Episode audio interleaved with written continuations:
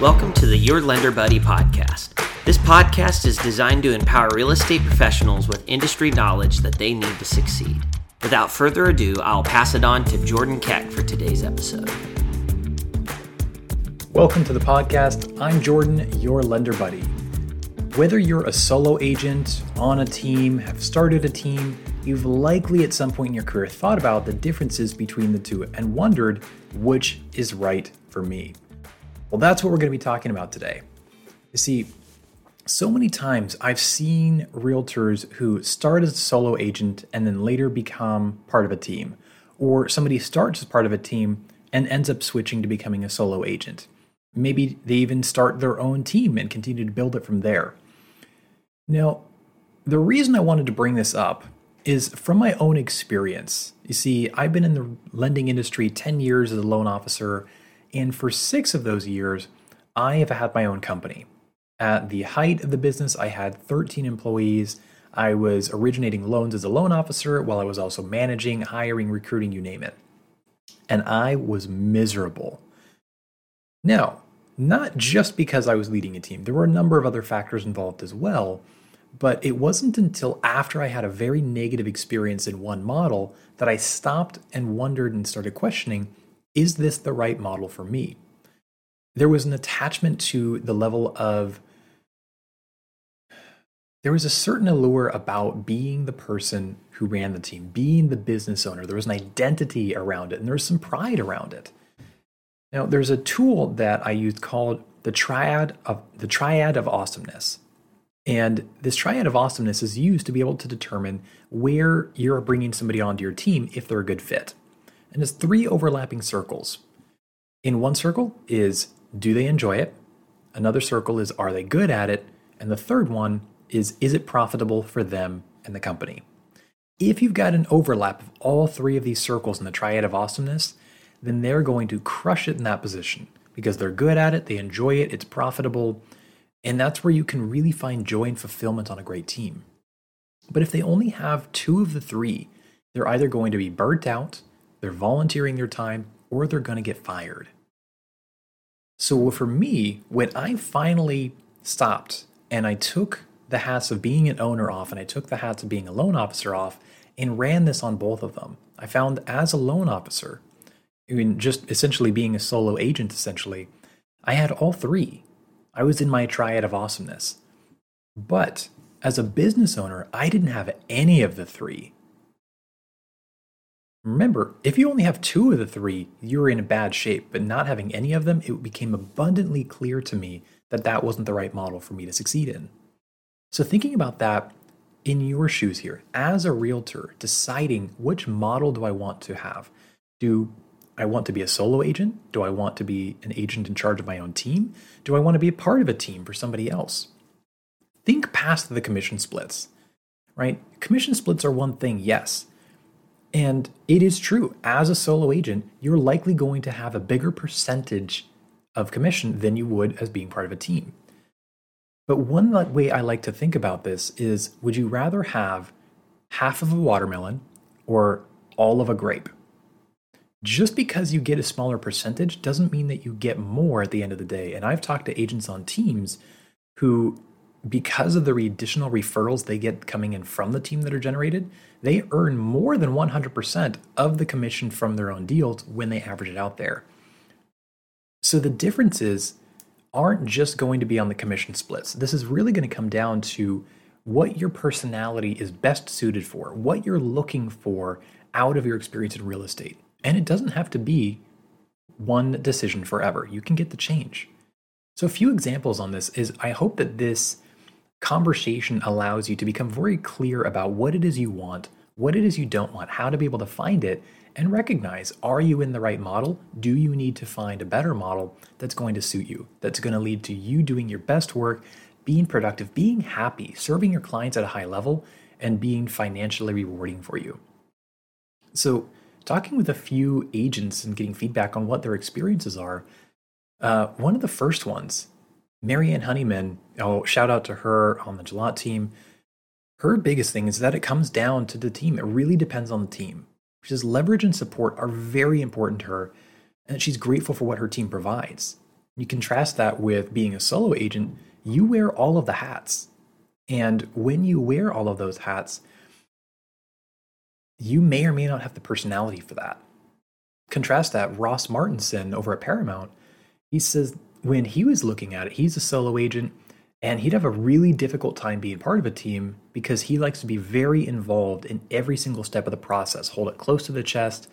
And so not only does he get involved in each step, he enjoys that. He likes creating that system, adapting it, because you could take 100% success or failure. You own whatever the results are when you're a solo agent.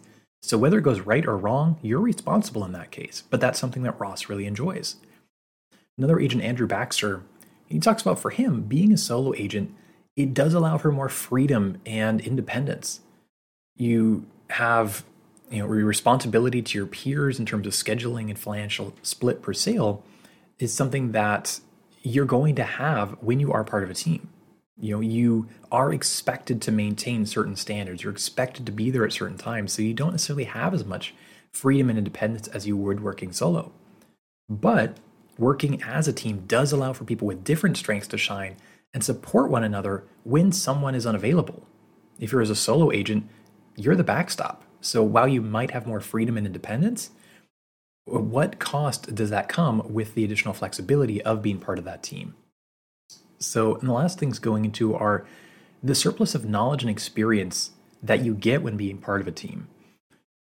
When you're starting out solo, if you don't have a phenomenal team around you, don't have a great support system, you don't have a great educational process to be able to learn what to do well or have a phenomenal mentor, that's where a team can really come in because you're not inventing the wheel again. You're seeing what's already in place, what's already working. And I've seen a lot of successful agents springboard out of a team to become solo because they've picked up on the best practices from the start. They didn't get a chance to learn the bad habits because they started it off strong from a team. But going back to Marianne's point, it really depends on the team here. And so, a few things to consider on it. When you're looking at your personality and the personality that you're going to be looking at best suited for one or the other, think about being a solo agent as a business owner. Whereas if you're on a team, you're the professional. Think of it uh, in the military, let's take a sniper as an example. Now, a sniper isn't going to be the team leader the majority of the time. They have a very specific job to do, and they do it very, very well. The entire team depends on them to do that well. It's a highly respected position, and it's not something that's looked down on. But they simultaneously rely on the rest of their team to provide cover for them. So, as a team leader, you're not going to be the one in that position as a sniper. You're going to be coordinating the professionals who do the particular job. And as a team leader or as a solo agent, if you don't hire it out, it's your job. You own the job until you hire somebody else to do that job. You're in charge of all of the details. Nothing gets done unless you do it or hire it out. So, with personalities, I find for me, I can be very detailed, but similar to Ross being a solo agent, I very much prefer to control the process start to finish for my clients. I like to control the experience that they get, and even so much as defining what my signature line in my email looks like, what the words I say and the analogies that I use and the illustrations I use to support conversations at every single step along the way with my clients. I enjoy that. I love being able to tweak those and see the benefits and the differences there. And I found that when I was running my own company, it pulled me away. I really didn't have time to change those details to be as involved as I'd like to be. But for some, they don't want to get that much into the details. They don't want to be involved in the process that much. So really think about it in terms of your personality. What's going to suit you best there? And a few things that they do have in common whether you're a solo agent, whether you're on a team, you've got to be motivated. You've got to want to learn and to grow, to go through uncomfortable experiences, to push through rejection. These are things that just, these are standards for the industry. But a few more things that are different between them. Who does what? When you're on a team, ideally that's a very defined role that you have. You know exactly what you're doing, you know exactly what the rest of your team does, and everybody plays to their strengths. You're if you're individual, you're creating your own strategy. And when you're again part of a team, you're functioning within the strategy that's already been developed as part of that team. There's already a culture established. And if you're part of a team, you're not responsible 100%. Now, you have 100% responsibility over your specific segment, but that doesn't mean that you're held liable for everything that happens, for every expenditure, for every success, for every failure. There's some of that that's shared by the team. Whereas if you're an individual agent or you have your own team, that's going to fall on you. The buck stops with you. So, hopefully, this is helpful in getting you to think through what's going to be beneficial, what's going to maximize your ability to succeed at this industry, to be able to make an impact, to serve your clients at a higher level, and even think through if the team model seems right to you on it. Remember, it's so important. Teams can be drastically different from one to another. So, if you think that that's the way to go, talk to a lot of people. I was recently talking with a great team leader here in the area, and they were telling me that it's shocking to them anytime they approach an agent about being a part of the team and they'll ask if we could find a situation that's a win for you and a win for us would you be open to having a conversation? And people are afraid of having that conversation. Oh no no no i'm definitely not looking at switching. And i just i would echo her sentiment on this one. Have an open mind. Have a conversation. Build relationships in the industry because you never know what may change, when an opportunity could come up. And if you don't know about it, if you're not aware of opportunities when they come, then you can never take advantage of them. But if you're always looking for opportunities, you can always say no. And the worst case scenario, you're going to develop more relationships, you're going to have more awareness of where you're at, confirm that it was the right decision, and you can use the information you've gathered to confirm that. So open up your op- options, open up your possibilities, have conversations, and again, is either going to confirm that where you're at is the right choice or open your eyes to something new. As always, thank you for listening. If you found this episode helpful, be sure to subscribe, leave a review, pass the song to somebody who might benefit. Have a wonderful day, and let's continue to elevate real estate together. This podcast has been brought to you by Jordan Keck, NMLS number 1017341, branch manager at Advantage Mortgage Incorporated, 5955 Shoreview Lane North Suite 200. Keizer, Oregon 97303. Company NMLS 1770599. Equal housing lender.